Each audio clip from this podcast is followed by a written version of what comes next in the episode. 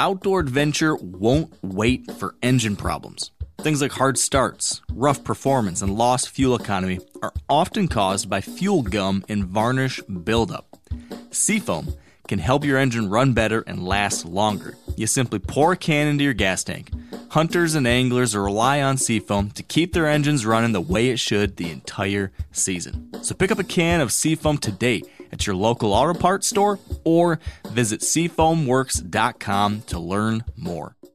I'm sure a lot of you guys remember the old ceremonial hunting tradition of eating the heart out of the first animal you kill. Meat from those organs are among the most nutrient rich foods on the planet. You can get those same benefits your ancestors craved via convenient daily capsules from Heart and Soil. Find out more at heartandsoil.co. And remember, use code MeatEater for 10% off your purchase. Welcome to the Wired to Hunt podcast, your home for deer hunting news, stories, and strategies. And now, your host, Mark Kenyon. Welcome to the Wired to Hunt podcast. I'm your host, Mark Kenyon, and this is episode number 104. Today on the show, we're joined by Field and Stream's hunting editor, Will Brantley, to talk Kentucky deer hunting and much more.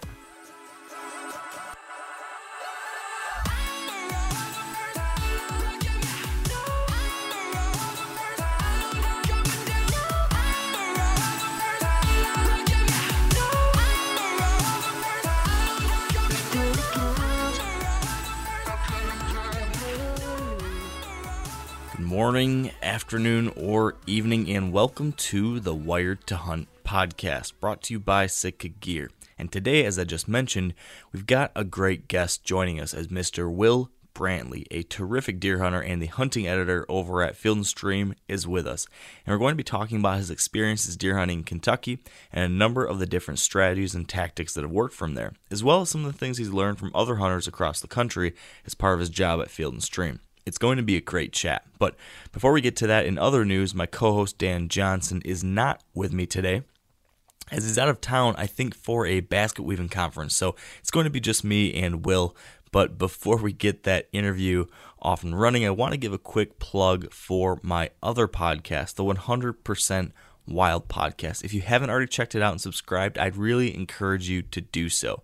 If you haven't heard of it yet, it's my new joint collaboration with Drury Outdoors, in which myself, Matt Drury, and a great guest each week, like Mark or Terry Drury or other DoD team members, answer your specific hunting questions. Our first three episodes have tackled turkey hunting, balancing hunting with family time, and self filming your hunt. So be sure to give those a listen and please subscribe. And now, quickly, before we give Will a call, we do need to pause briefly for a word from our partners at Sitka Gear, who help make this podcast possible. And today we're continuing our series of Sitka stories. This one coming from Chad Bell of Louisiana, who a handful of years ago headed up to Illinois for his second year of Midwestern deer hunting. And on this specific day, he snuck into a stand in the afternoon and then soon spotted one of those famed Midwestern bucks raking a tree in the distance. And then unbelievably watched as it walked almost on a string right to the base of his tree. The buck stopped. He sniffed at the ground right under Chad's stand and then looked up. He stared for a while, but couldn't lock on anything, so he looked down again, sniffed some more, and then looked up again. Chad picks up his story right there, describing what that moment felt like. It was extremely intense. Um, in fact, being that that was only the the second year that I had actually taken bow hunting back up. And at that point, I had never killed a a, a buck with a bow. Um, all my animals over the years of my hunting had all been killed with a gun, other than some does that I had killed with a bow. But I'd never taken a buck with my bow. So, you know, I was, you know, I was all the thoughts going through my head of, is this a deer that I want to shoot? Um, you know, is it is he tag worthy? You know, my buddies to, you know, to be excited for me if I shoot this deer. Um, but the intensity of that moment, I think it was just everything racing through my mind, and to feel like I was so pinned down, but I was so close, you know. And I think that's what we really crave as whitetail bow hunters is getting close to those animals and and being able to deceive them. But whether we, you know, tag them, you know, put a tag on them or not, is to be able to get so close and, and watch them in their environment and and see how they react and learn from the, the the things that they do as they're trying to you know find us and figure out what that is. Um it was absolutely intense. And uh you know i just you know the, just my brain was racing. Am i going to am i going to draw this bow back? If i decide to is he going to give me the opportunity to get my bow drawn um am i going to be able to make the shot am i going to get busted by these other deer in the fields? you know there was just several things going through my mind but it was just a, a, a thrilling experience That feeling right there, that is what it's all about. And this was a Sitka story, as Chad was wearing the Sitka Fanatic jacket and bibs on that hunt. If you'd like to learn more about Sitka, you can visit sitkagear.com. And now, let's get back to the show and give Will Brantley a call. All right, with us now on the line is Will Brantley. Welcome to the show, Will. Thanks, Mark. Appreciate it. Yeah, I'm excited to get to spend some time with you here and catch up. It's been a little bit. It's been a little bit of time. So, so how you been? Oh, I've been good, man. It's uh, oh, what is it now? Late May. Uh, I'm not even sure of the exact date. I just uh, just got back from a week in Nebraska turkey hunting. Been turkey hunting like crazy around here in Kentucky and Tennessee before that, and down in Florida before that. So I'm kind of a kind of a turkey nut. Um, it's uh, been a been a good spring and kind of winding down and shifting gears and man, I've been seeing a few uh, few bucks running around with some little velvet nubs, and I don't know, it's kind of uh, kind of got the wheels turning for this fall. You know what I mean? hmm That's exciting when when you finally start seeing those velvet antlers. It just gets me like really the blood starts pumping once these early Yeah. summer months arrive. Yeah, for sure. H- how'd the turkey hunting go? Man, I've had a good season. I've had a really good season. Um, we uh, had a good good start in Florida. Killed a couple of birds down there. Um, took uh, took a buddy of mine. Took his little boy here in Kentucky during the uh, during the youth season. Got to see him kill his first turkey. Um, killed my two Kentucky birds. Killed a Tennessee bird. Um, killed a few birds in Nebraska. My wife killed a bird. So we we we had a pretty outstanding season. We've got a lot of turkey meat in the freezer. Uh, and I actually had a had a big old plate of fried nuggets last night. Nice. That's funny. That's exactly what I had for dinner too. It's that time of year. there, there you go. Yep, absolutely. That's awesome. So, so I guess before we get too much further, Will, for those that aren't familiar with who you are, can you just share with our audience a little bit of your background and what you're doing today with Field and Stream? Yeah, yeah. Well, I am. Uh, I'm Field and Stream's hunting editor. Um, it's hard for me to say hunting with a G. You know what I mean? I just, I just want to say hunting editor, but Yep, uh, yep. it's just just kind of a product of where I'm from, I guess. But, uh, but yeah, I'm. Uh, I'm the hunting editor, and have uh, have have been in that position for uh, oh, a little more than a year now. Um, was a regular contributor, freelancer to Field and Stream for a number of years before that. Um, and uh, during uh, during those years before that, I was also uh, web editor for uh, for Realtree Camouflage. Um, handled all of their website content. Done a lot of freelancing over the years, Mark, uh, for a lot of different magazines. I kind of got my start in this business as a as an intern with Outdoor Life, which of course is uh, Field and Stream's sister, but uh, it's also somewhat rival publication. Um, you know, they uh, they share an office in New York. Uh, you know, of course, the the staffs of both magazines are, are you know good friends, but uh, but it's a good friendly competition. But yeah, that's that's where I got my start. Actually, was uh, was on the outdoor life side and, and did some freelancing for outdoor life for a number of years, and uh, just kind of gradually uh, gradually moved over to the field and stream side, which is uh, which is where I am today. Um, so far as my hunting background, uh, I I'm a native of Western Kentucky. I grew up in uh, uh, in a little town called St. Charles, Kentucky, which is pretty close to Dawson Springs, Kentucky. Neither one of which are, are very big. St. Charles got a town, uh, population of oh, I think it was 453 last time I was home, and uh, man, there was just a lot of critters around there. um, hunting and fishing was uh, was my thing as a kid. I, I squirrel hunted every day after school. Um, deer hunted. You know, I think I killed my first deer when I was ten, hunting with my dad. Started bow hunting when I was uh, oh I don't know, sixth or seventh grade, and uh, turkey hunting about that same time. And man, that's all I ever did growing up. To be honest with you, I didn't uh, didn't play many sports. Um, you know, I don't want to say I was the weird kid that kept quiet in class. I had, you know, I had plenty of friends, but uh, but man, I just I, I didn't go to a lot of parties or anything like that. I was always hunting or fishing, um, doing something out in the woods. That was just always my thing. And then, uh, you know, I, I always liked to write. Um, I was always really intrigued with coming home uh, and hanging around the adults. Uh, you know, my dad and, and all his buddies, they all hunted, and I just loved sitting there listening to those guys tell their stories at the end of a hunt. And I, I was really fascinated by the details that the guys who really knew their stuff, the details that they could that they could put into that, and that you know, and I, I realized that that's what made a story come together,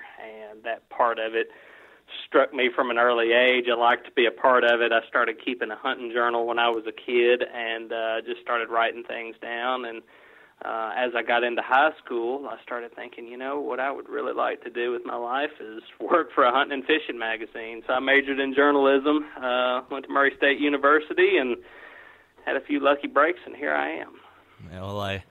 I'm glad. Uh, I'm glad things worked out for you and, and got you into this industry because I need to publicly thank you Will, you were one of the first people who ever gave me advice when it comes to writing in the outdoor industry and, and submitting freelance articles and everything. So I'm glad that you had a head start in it so you could give me a little bit of advice too because it, it certainly helped. well, man, you know, it, advice never hurts, and uh, you know, it usually comes uh, usually comes for free. I guess unless you're talking to a lawyer, and I can make lawyer jokes. My dad's a lawyer, um, but. Uh, you know, man, I, I wouldn't have uh, I wouldn't have gotten to where I was with uh, without some good advice. But you know, you've uh, you've got the talent and the knowledge too, and it takes more than advice to uh, to make it. So I appreciate um, saying that. You, you've done really well. I'm kind of curious, you know, as you talked about the fact that you developed this love for writing early on, listening to other folks and their hunting stories and stuff. As I think about myself, I definitely fall into that same camp, but I also became a voracious reader. Are you? Do you also love reading about hunting and things like that too, or you just like sharing your own stories? Man, I do read a lot. Um, I used to read uh, outdoor magazines. Man, I would have stacks and stacks and stacks of them. Um, read all kinds of them. Had you know a few authors that I really liked uh, as I was kind of getting into the business. Um, and the same thing went for you know outdoor television. Um, well, it really wasn't. It wasn't outdoor channel when I was coming up. It was uh, you know there were some uh, you know you go to the go to Walmart and get you some hunting tapes and uh, mm-hmm. some DVDs. You know the Monster Bucks videos and things like that. And man, I, I grew up watching those things. Um, and uh, you know I guess kind of the you know outdoor television started getting really popular just about the time that you know that I was uh, growing up and, and starting to think about you know this is is my career. Um, but uh, you know, I, I yeah, I, I read a lot. Um, I probably don't read as many other outdoor magazines uh, now as I once did, mainly just because you know how it is. You're you're working on on this stuff all day, and at the mm-hmm. end of the mm-hmm. day, you kind of want to read something different. So what I do like to read, um, I was I was a journalism major in college, but I was a uh, I was a creative writing minor.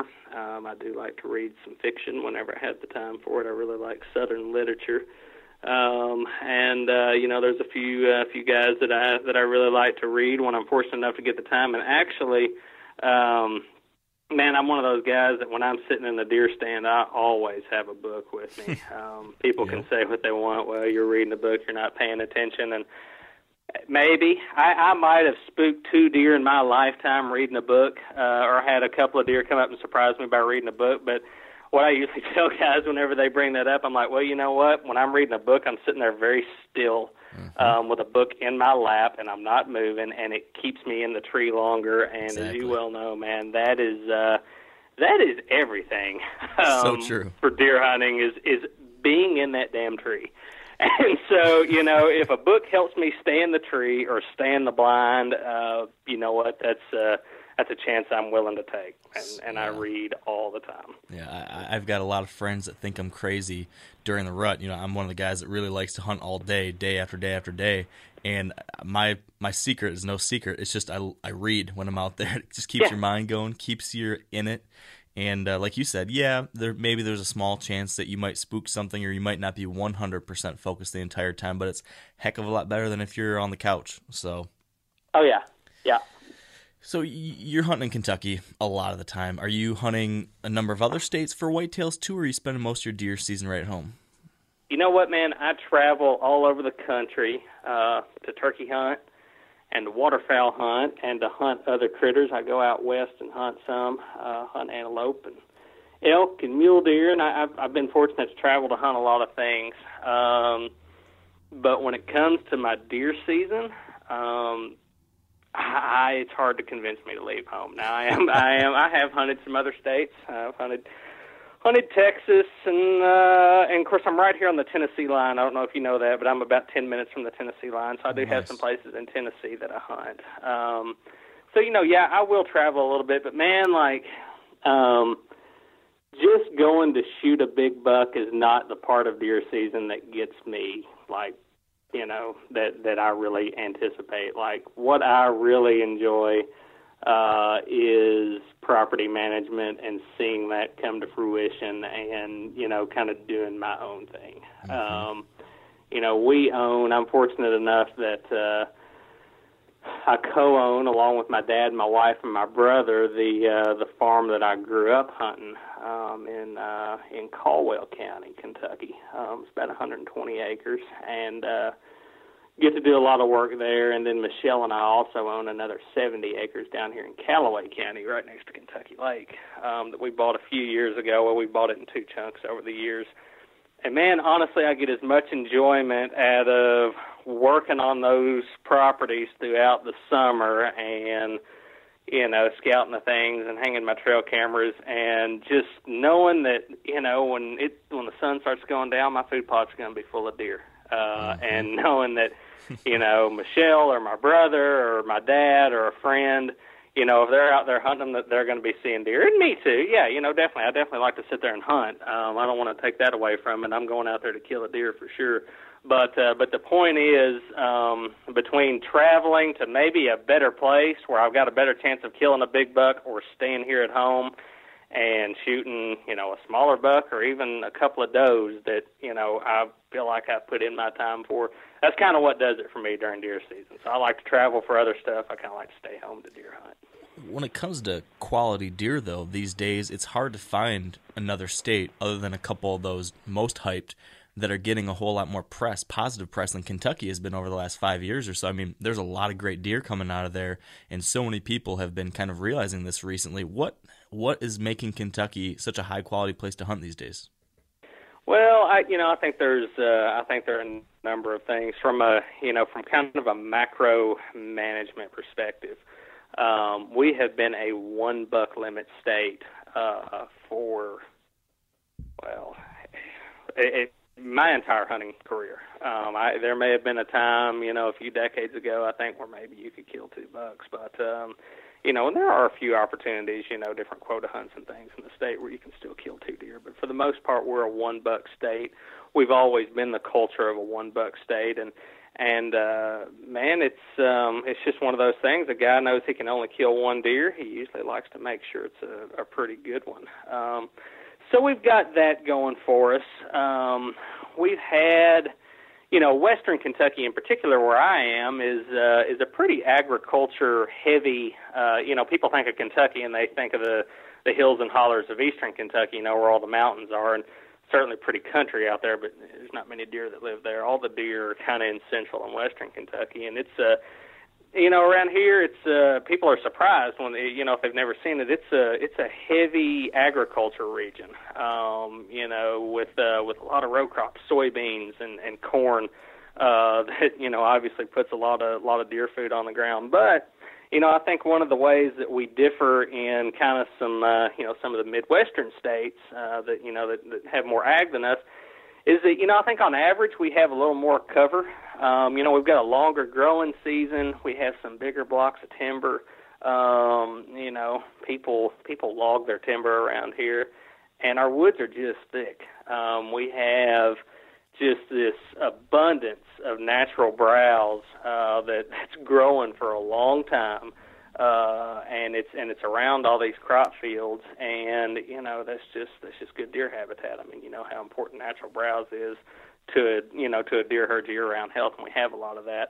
And so, you know, you combine all that, and, and some of our agricultural practices have changed over the years. You know, especially when you talk about the last, you know, five years, ten years you know, once upon a time, Kentucky was a was a pretty big dairy state, a pretty big uh, tobacco state, and you know those things aren't you know aren't as prevalent now, and so now those fields that you once had in in dairy or tobacco, uh, they're either in soybeans or corn, or farmers have just let them go, you know, and they become all grown up and nasty and tangled, and uh, man, that's just uh, that's just a recipe for growing deer. Um, you know, so you you've got those you know those fundamental habitat things you know in place uh, to to have a lot of deer and to give them the nutrition and the habitat they need to to get big and grow and got the regulations that keep people from from killing a bunch of little bitty bucks.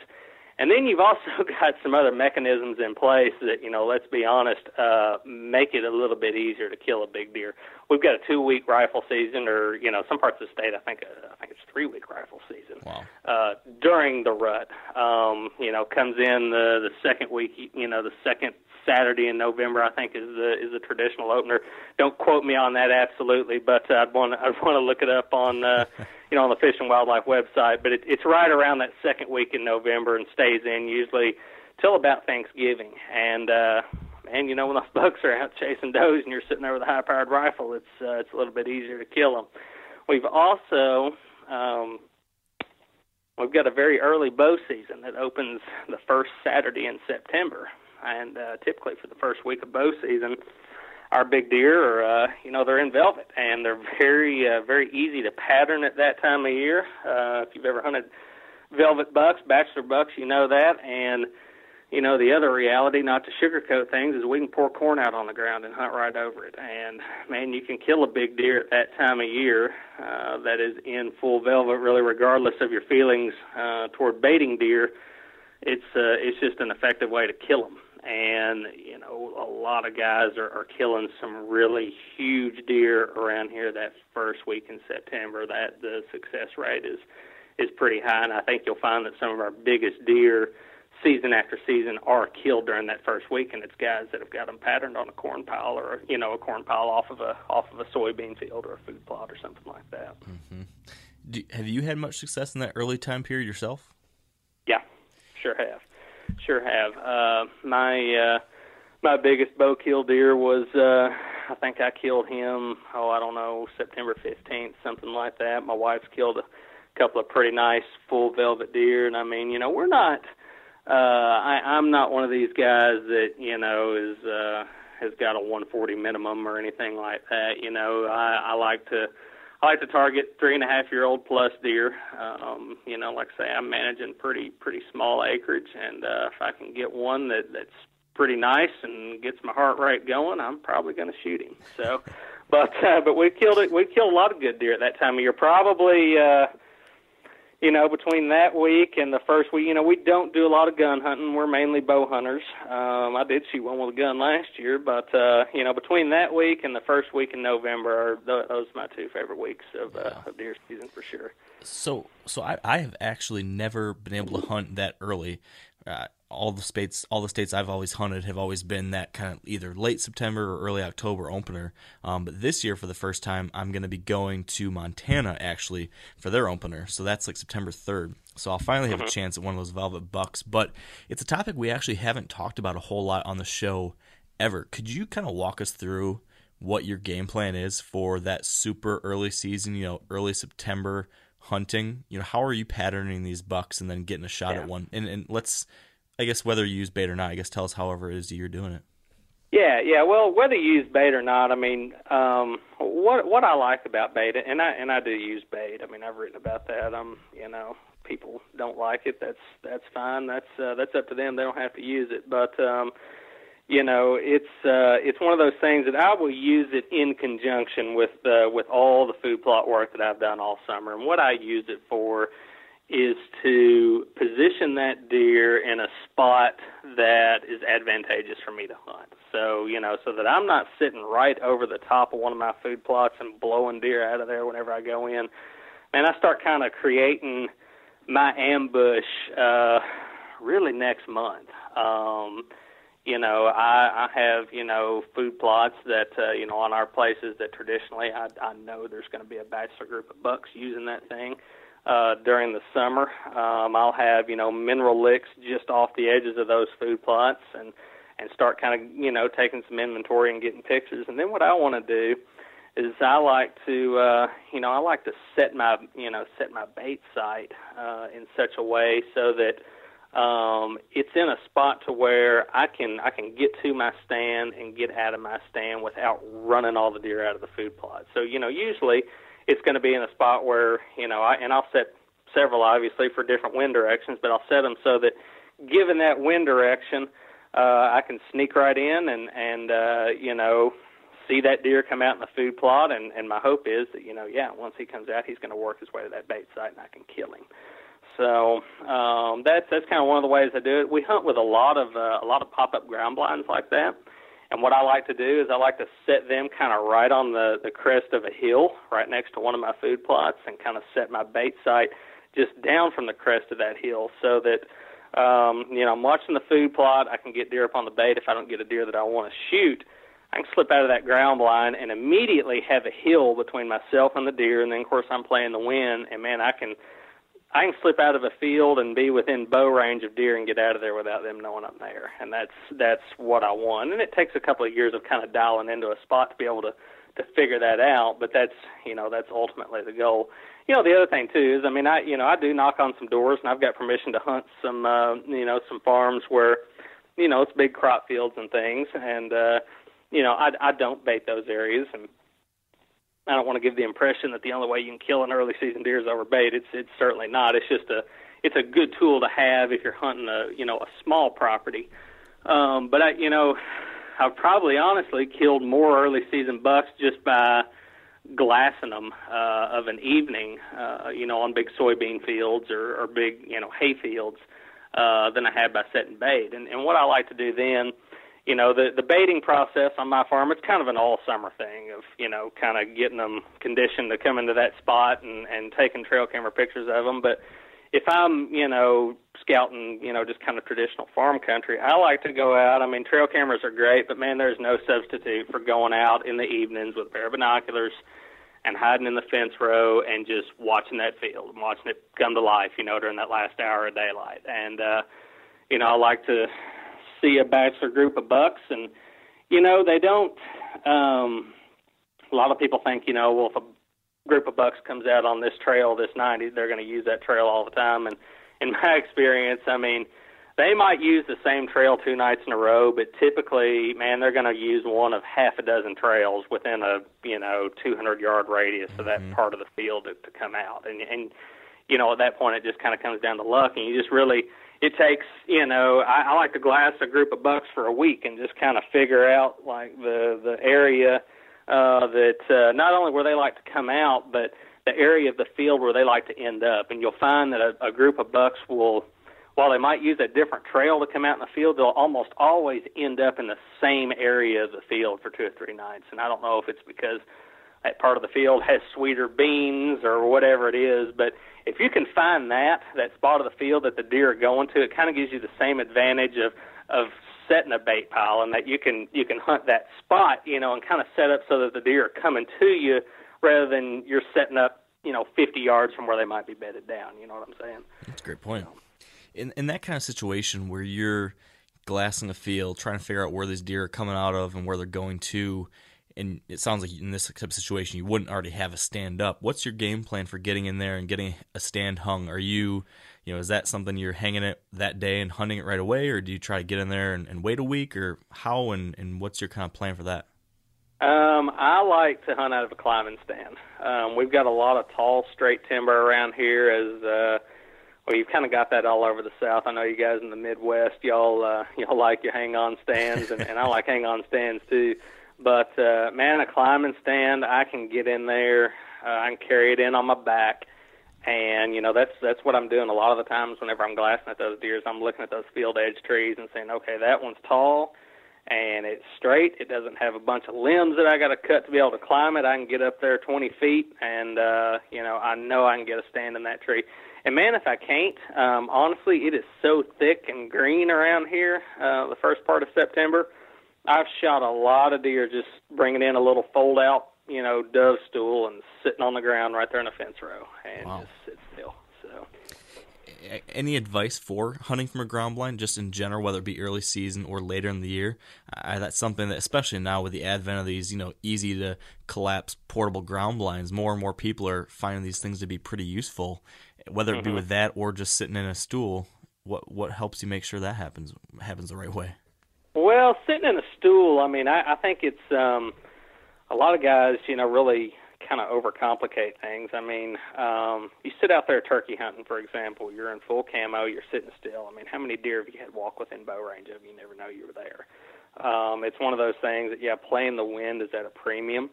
Um, but what I like to do is kind of sit where I've got good cover at my back, and then I like to sit where I've got a big tree, you know, in front of me, maybe, you know, five or six feet away. I don't want it to be so close that like my nocked arrow is going to bump against it, but I do like it to be right there. And that way, uh, when deer come out, you know, especially the does and little bucks that I may not be shooting that afternoon, uh, you know, you can kind of lean behind that tree and, you know, just, you know, and, and honestly kind of move, you're moving around a little bit as they're out there to keep that tree between you and them.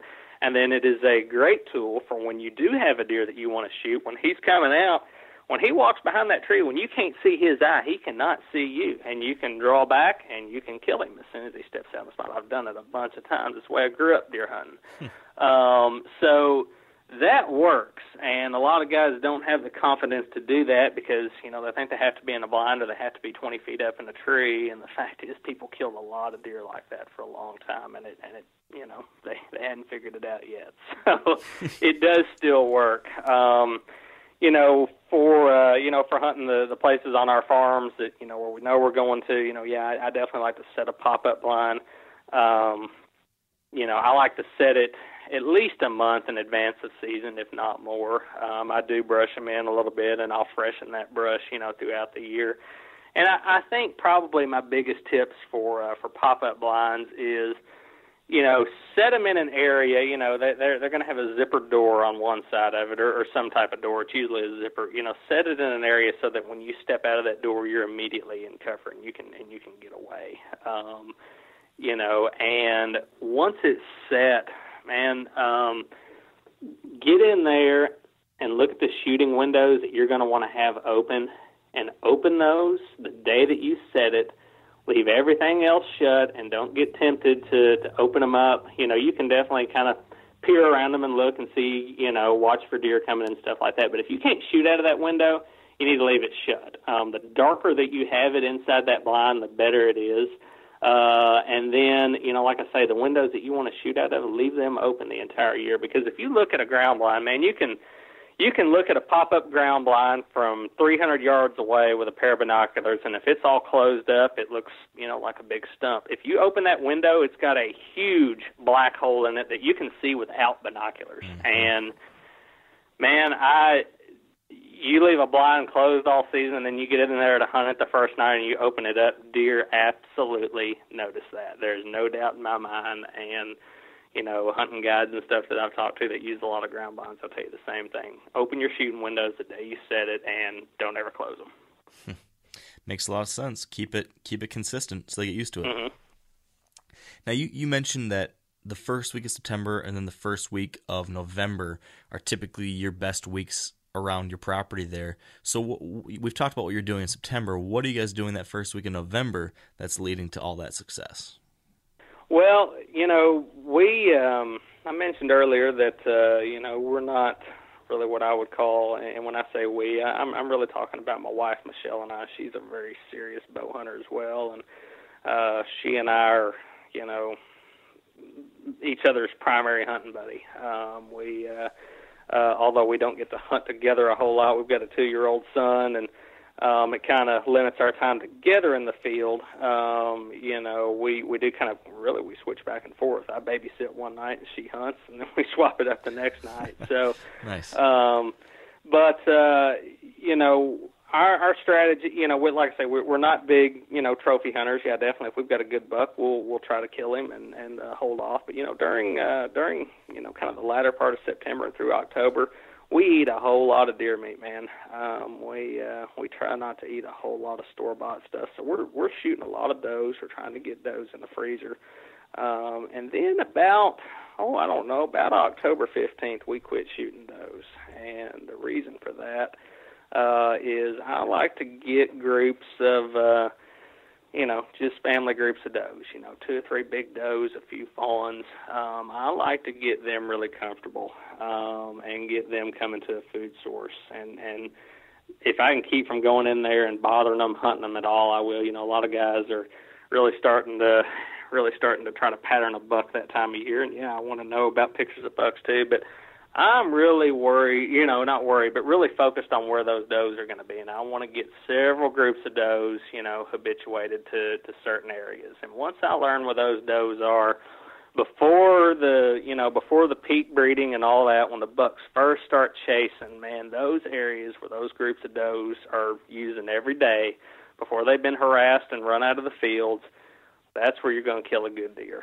Uh, that's where you're going to kill those first few deer that are out cruising, and that's that's kind of our strategy. And again, I you know I'm kind of speaking for small properties and things. You know, when if I'm hunting somewhere else, you know, yeah, I'm looking for funnels and things to try to you know kind of maximize all that deer movement traffic. But you know, that first week in November, that has been my highest odds, you know, hunt is finding those groups of does and and really hunting them and just waiting because you can guarantee that they're going to attract you know whatever good bucks are in the area. Those bucks are going to come by and check that stuff. And just like you said earlier, that's the time of year uh, to me that I want to be on the stand as long as I can. You know, all day hunts are great that time of year.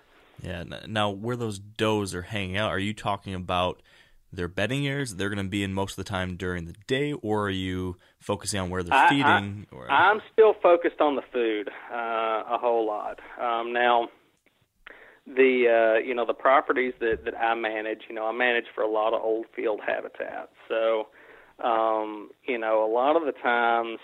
Uh, the areas that I'm hunting are, are, you know, they are food plots. They are kind of primary feeding areas, but they are immediately adjacent to this really nice thick old field bedding cover. And so, you know, in a lot of ways, like the the the bedding areas and the feeding areas are really kind of one and the same. You know what I mean? I mean the, the deer just those groups of does live right there, and they might bed 50 or 100 yards off of that plot, but I know that they are in that area, and I'm going to set up for them on the food sources because that is the best way for me to keep from running them out, uh, and that is the spot where I know uh, you know, of a morning and especially in the evenings, I know I'm going to see them. And, you know, the more times you see them, the more likely, you know, you are to see them when they've got a buck chasing them. So, give you a, give you a classic example, man.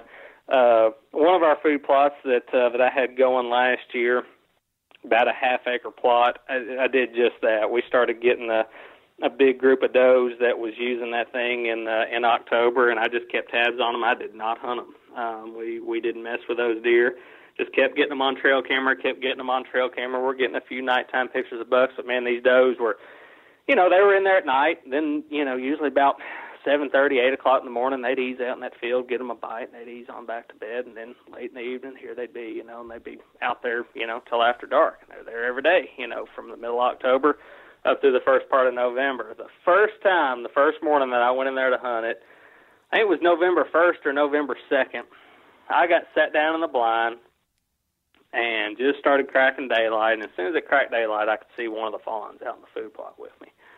And I thought, well, you know, Mama's around here somewhere. And sure enough, I hear some does running around in the woods and hear a buck grunting. And here comes the whole clan of them trotting right out in the field, the whole group of does. And here comes this really nice 10 point and uh, I screwed around and managed not to kill him. Um, but that plan just almost worked beautifully. uh, that's how it goes sometimes. Um, you know, it's uh, it's one of those things that uh, you know um, the like I say, all, all the pieces of the puzzle came together except killing that big deer with a bow and arrow, and sometimes that's just the hardest part of it. Mm-hmm. So. Gosh, that's the truth. you mentioned a couple different times that you you were getting pictures of these deer and, and maybe tracking these does or getting nighttime pictures of bucks. How exactly are you using trail cameras at that time of year, both leading into November and then once you know there actually starts to be some of that rutting activity? Are you using it just to keep tabs of daylight activity or specific bucks? Uh, how are you doing that? Well, you know, you'll probably notice as I'm talking about hunting year round, the common denominator in in my deer hunting almost year round, man, is food. Um, and that's probably because we're hunting, you know, on such small properties. Um, I like to really hunt the fringes of stuff, and so that's where I put a lot of my food is kind of on the fringes of that, you know, of that bedding cover, and that keeps me from getting in there deep. You know, like I like to have all of my food plots and my trail cameras, as many as I can to where I can drive to them, whether it's in my truck or on a tractor, and I can just get out and check them and get back in, and I don't have to walk through a bunch of stuff and scare a bunch of deer off.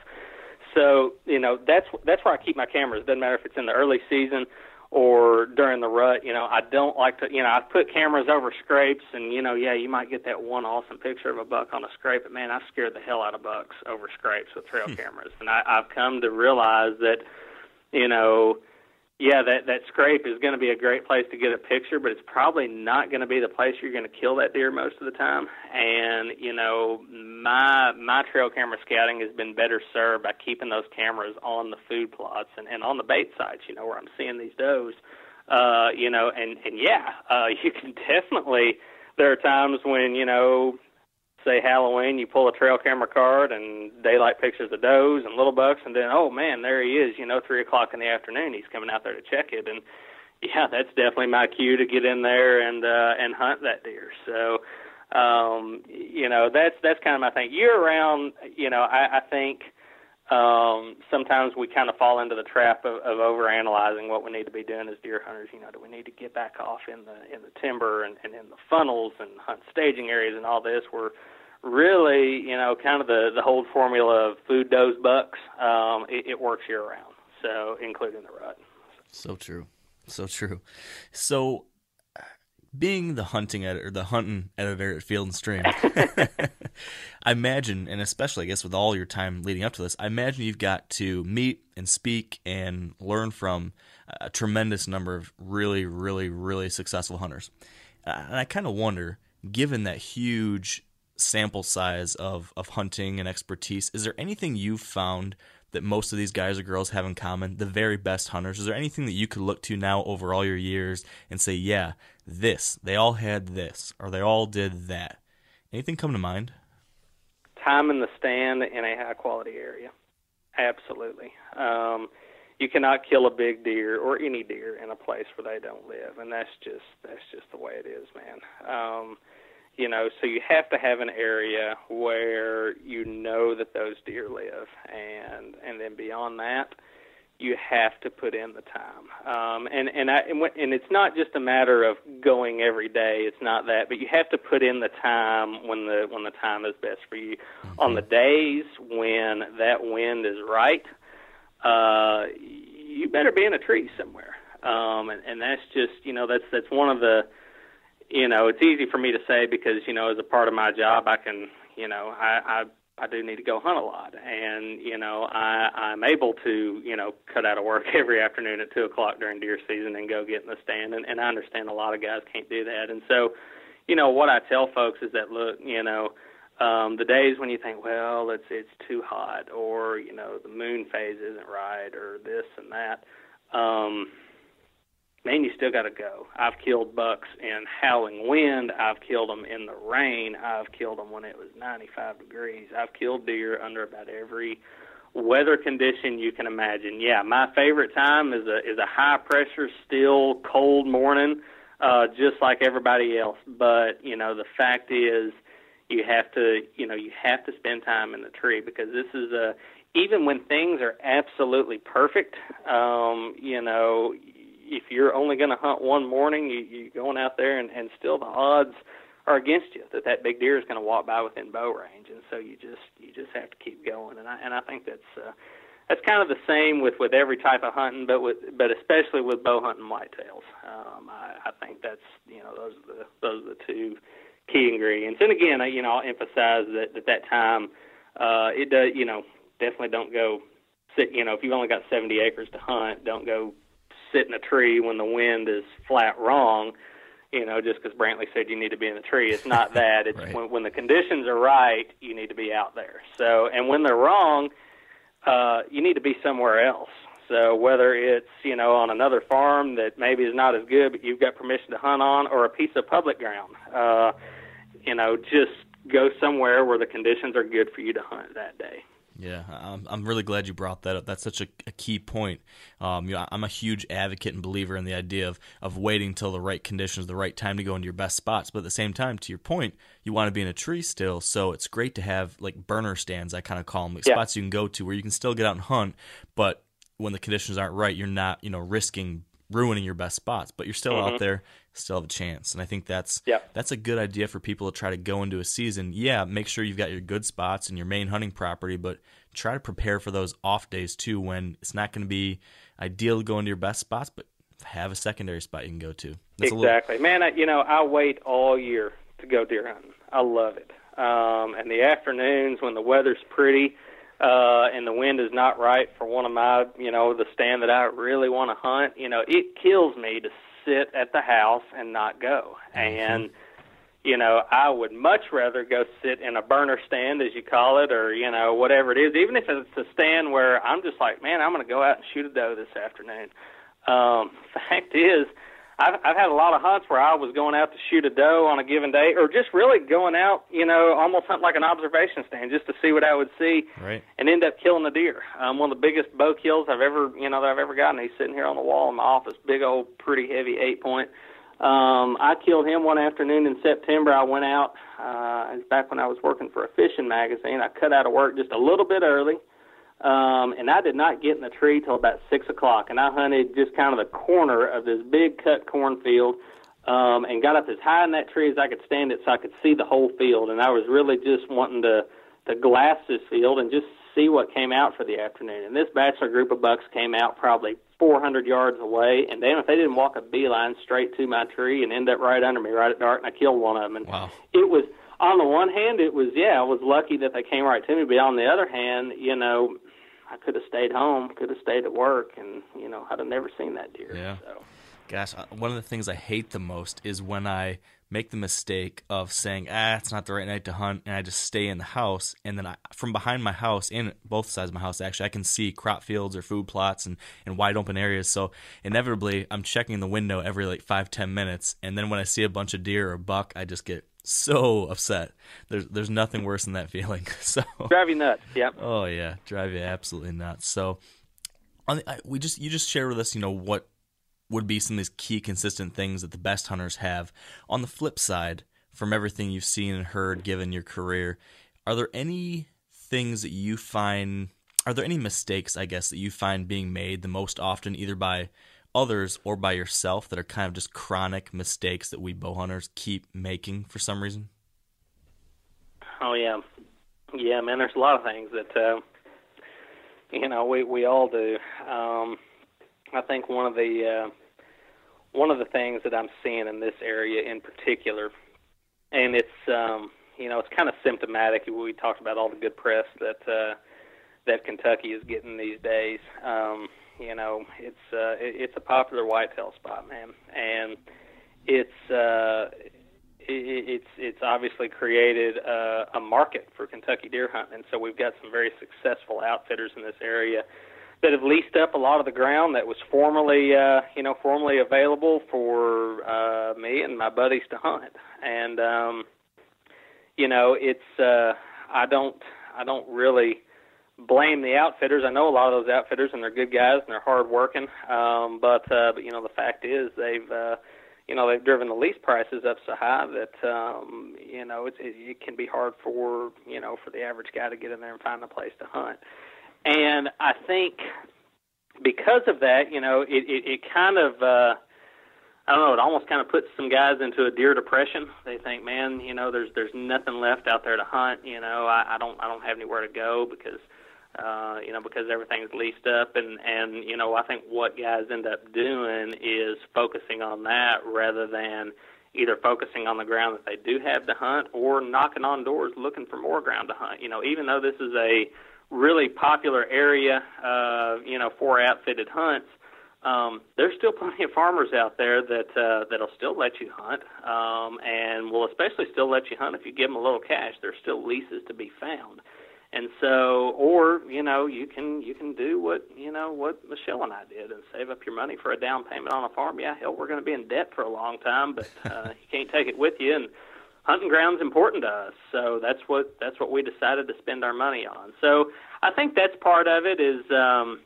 you know, the, one of the big mistakes is is not, you know, working hard enough or early enough to, you know, either secure new ground or to make sure the ground that you're hunting is the best that it can be. Um, that's uh, that's that's one of them that you know one big mistake that I see. And man, you know, when you talk about um, you know obsessing over things, like if I obsess over anything, it's over how my food plots are looking, you know, and mm-hmm. um, you know, getting new ones in the ground and uh, you know, making sure I can, you know, spray the grass out of them and keep them mowed and all that stuff. And that's so that's that's one big thing. Um, you know, I think the other thing too, you know, just kind of, you know, if you're talking about bow hunters in particular, um, and take a drink of water there.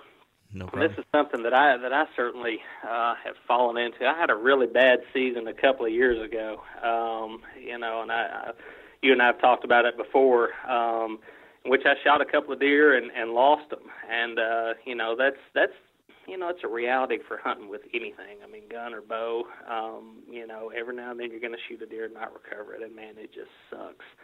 Um, and but where I made the mistake a few years ago was rather than learn from it and recover from it and move on and let it get into my head.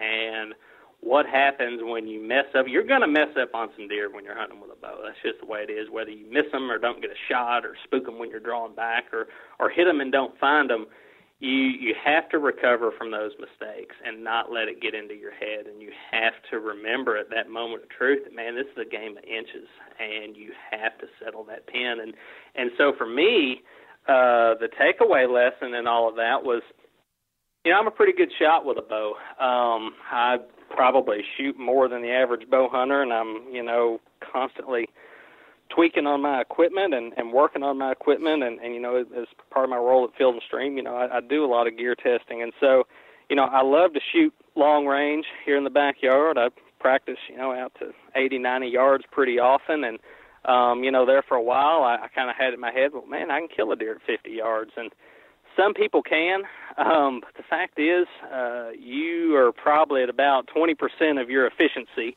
uh, you know, when you're shooting at a deer compared to shooting at a target. Um, that adrenaline just does crazy things to you. And it's not only the adrenaline, it's the shooting stances that you find yourself in out in the woods, whether you're sitting on a ground blind stool or up in a stand, you know, you're turned funny, it's getting dark.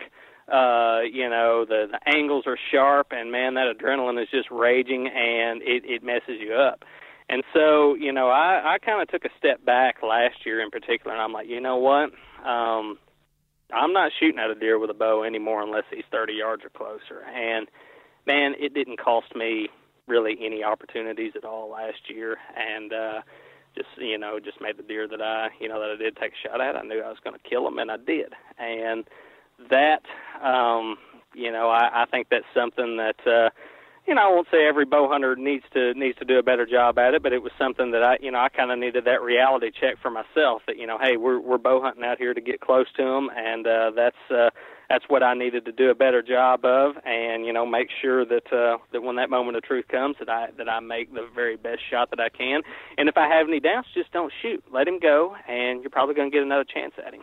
So. Yeah, that's that's such a great kind of message because especially today in the hunting media and stuff we see so many people taking super long shots maybe with a rifle or with a bow um, and you know in some case or at least in the cases that you see on tv they make the shot and i think it gives the impression to a lot of folks on the other end of the tv watching that you know i should be able to do that too and even if you are a terrific long range shot on the range just like you said will uh, things are different out in the field and yeah. i think uh, gosh, it's it's always better to err on the conservative side because you're, you know, this is a this is a living animal. Um, mm-hmm. I wouldn't want to take, um, you know, take too many chances with that with that kind of responsibility. But well, I here's mean, what you don't see on TV. You don't see you see the deer that those guys kill. You don't see the ones that that they shoot at from 60 yards that exactly. they hit in the hands and they get away, or the ones that they miss. Um, and buddy, I'm here to tell you, I've worked in the hunting business a long time, been around a lot of TV folks, and, and I should say, uh, am good friends with a lot of those guys. And I don't mean to just disparage the TV guys, but what I am getting at is uh, they have the uh, uh, you know the luxury of of not showing what they don't want to show, mm-hmm. um, and you know things happen to them just like they happen to you and me, and you know, yeah, you you take four 60 yard shots at a deer, you're probably going to kill one of them. But what happens on those other three? Exactly. Yeah. Uh, to this point, and this is actually, I, you, I know you've got to run here in a couple of minutes, and I've got one last question for you, and it, and it ties in very nicely with what we just mentioned here. Um, you know, writing for Field and Stream, now being an editor at Field and Stream, which is one of the absolute largest brands within the hunting world um, and representatives of the hunting world to the rest of the public. Um, I think you know whether it be Field and Stream or anyone in the outdoor media, or really any hunter, any average guy or girl hunter out there, we all represent hunting to the non-hunting public. Um, I guess I'm curious about what your thoughts are though on how we're doing as the media in representing what hunting is, what we do, and you know your per- the perception that the non-hunting public has of that. Are we doing a good job? Do things need to change from your perspective with Field and Stream? Where do we need to go in the hunting media, and then as average hunters, what can we do differently too? You know, I think the hunting media is doing a doing a pretty decent job. Um, you know, you you look, uh, you know, and I, I'm not saying that just to just to toot my own horn or, or toot your horn, but um, you know, the I, I think there there is a uh, you know a a pretty strong you know conservation and family focus and a focus on getting new people into the woods throughout the hunting media. You see it mentioned all the time on the TV shows, uh, you know, in the magazines, things like that. Um, you look at, uh, you know, you, you, you look at the rate of, uh, of female hunters in the woods, for example. It's higher than it's ever been. I don't think it's any coincidence at all that you've had some really good role models like you know Tiffany Lakosky and Melissa Bachman and and folks like that who've done a really good job at making hunting seem accessible to to the ladies who would really like to try it and, and maybe they never have tried it. And so you know yeah I, I think on that point uh, we have done a pretty good job. Um, I think you know maybe a couple of years ago, we might have gotten a little bit nutty with some of the big buck craze, and that's probably uh, fueled some things that aren't so healthy uh, to the long term, uh, you know, to the long term health of uh, of deer hunting and and really all kinds of hunting. Uh, you know, when when the focus becomes more on the antlers than than on putting backstrap on your table. Um, to the average non-hunter, that's not cool. Um, and you know, I think we need to be cognizant cognizant of that. Mm-hmm. Doesn't mean going out and killing every little buck you see, but it's just uh, it's just something we need to think about. You know, whenever we're focused so much on on score and and the age of a deer and things like that, you know, we need to remember that. Uh, you know, if a guy shoots a deer, it's because that deer came out and he was excited about it and he wanted to fill his tag. And as long as it's his tag and he did it legally, it's really not anybody else's business. You know what I mean? Um, now, so far as you know, hunters in particular, you know, just kind of everyday hunters. Um, I'll tie that into social media a little bit and kind of get on my soapbox, man. I think that Please is the do. biggest. I think that is the biggest threat uh, facing hunting right now. Um, the environment that um, that hunters have kind of created online uh, toward one another so often is just man, it's just toxic. Um, you look at, uh, you know, for, for Field and Stream, or whenever I was working for Realtree, post a story of a of a hunter that's been successful and killed a good deer, um, posted online. We do a story about it, and they, you know, and they're excited about it. And man, just immediately the people pile on to them saying, you know, oh well, they shot it with a crossbow, and that's not really hunting, or they shot it over bait, and that's not really hunting, or they shot it in a high fence, and not knowing whether or not they shot it in a high fence. And I'll say for the record, I don't think shooting a deer in high fence is really hunting. But a lot of people just assume that if Realtree's sharing it or that Field and Stream's sharing it and it's a big buck, that people shot it in a high fence. And hunters have just gotten to the point, not all of them, but a lot of them, they've just gotten to the point where they're just mean to each other online. And that has to stop because, man, that is not doing anybody any good. And, um, you know, it's just, uh, you hear the word infighting a lot, um, and, and people say, oh, we've got to do something about this. We've got to stop the infighting. And, you can write about it until you're blue in the face, and yet it doesn't stop. So you know, I uh, I will continue to call people out on that and, and say that that is a big problem. Um, and I, I think that's probably as symptomatic of our of our social media culture, you know, just as a nation as it is just hunters. But uh, man, it's one of those things we've got to get a handle on because it's a real problem. So true. And social media really, like you said, it's it's such an enabler for you know these types of behaviors that probably where they're always within the hunting culture or any our entire United States culture, I suppose. But once you have this tool to put stuff out there online anonymously or without having to be face to face to someone, very quickly things can spiral into a pretty negative place. Yep. Yep. Yeah. Absolutely. Well, Will, I know you've got to hit the road, so uh, I just want to thank you so much for taking the time to join us here. And I guess before I let you go, really quickly, is there anything that our listeners should be keeping an eye out for from Field and Stream or coming up on the website that you want to direct them to or, or to take a look at soon? Yeah, man. Our subscription renewal notices. Keep an eye out for those and renew. Keep me in the job. Perfect. Good advice. no, man, we've got some awesome stuff coming up. I'm working on a I'm working on a big land management feature right now for August. As a matter of fact, I'm late. Um, got to get that thing turned in, but uh, interviewed some guys like, uh, oh, I don't know, some guys you probably have heard of them before, Eric Long and Craig mm-hmm. Harper. Those nice. guys know a little bit about growing food plots and stuff, so um, you know, I, I get get to talking to them. They tell me uh, tell me about you know everything that I thought I knew that I really didn't. So um, so yeah, you know we've we've got uh, we've got some cool stuff coming up. Um, you know, it just uh, Field and Stream staff and, and Outdoor Life's uh, you know their their staff too. I mean, really, um, you know, across the board, the editors, the uh, the uh, the designers, our, our art team, and uh, and our freelance contributors. Man, I'm always just amazed that you know, you think year after year, like, what else is there to be said about deer hunting or catching a bass on a topwater plug? And and somehow we find it, and you know, make cool stuff out of it, and tell good stories. And uh, I I continue to be proud of uh, of working with that team. And yeah, we we've got some good stuff coming out this fall. So awesome. so yeah, like I said, renew those subscriptions so you can be sure to see it. Perfect. Well, I've been a, a, lifelong subscriber myself, and I'll be keeping it going because, like you said, uh, you guys are doing terrific work, and uh, man, I really enjoy it. So, everyone listening, make sure you do get those subscriptions in and subscribe to Outdoor Life too. You'll see some stuff from me coming up here soon too. So, uh, Will, thank you so much, and uh, good luck this summer and fall. All right, Mark. You too, buddy. We'll talk soon. Thanks a lot. Bye bye. See ya. All right, and with that, we'll wrap things up. A few quick reminders before we go, though. First, like I mentioned at the top, be sure to check out 100% Wild, our new podcast. Secondly, if you haven't yet, could you take a quick second to leave us a rating or review on iTunes? It would mean a ton and it helps a lot. So thank you to those who already have done that. And we also need to thank our partners who help make this podcast possible. So big thank you to Sitka Gear, Trophy Ridge, Bear Archery, Redneck Blinds, Huntera Maps, Ozonics, Carbon Express, Maven Optics, and the Whitetail Institute of North America. And finally, thank you for joining us. Really appreciate it, and I hope you enjoyed this chat with Will as much as I did.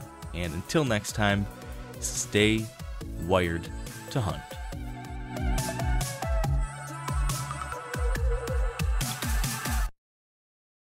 Outdoor adventure won't wait for engine problems. Things like hard starts, rough performance, and lost fuel economy are often caused by fuel gum and varnish buildup. Seafoam can help your engine run better and last longer. You simply pour a can into your gas tank. Hunters and anglers rely on Seafoam to keep their engines running the way it should the entire season. So pick up a can of Seafoam today at your local auto parts store or visit seafoamworks.com to learn more. Hey, if you guys like to cook outdoors, and you oughta, you should check out the Weber Slate Rust Resistant Griddle. So, this is a carbon steel cooktop.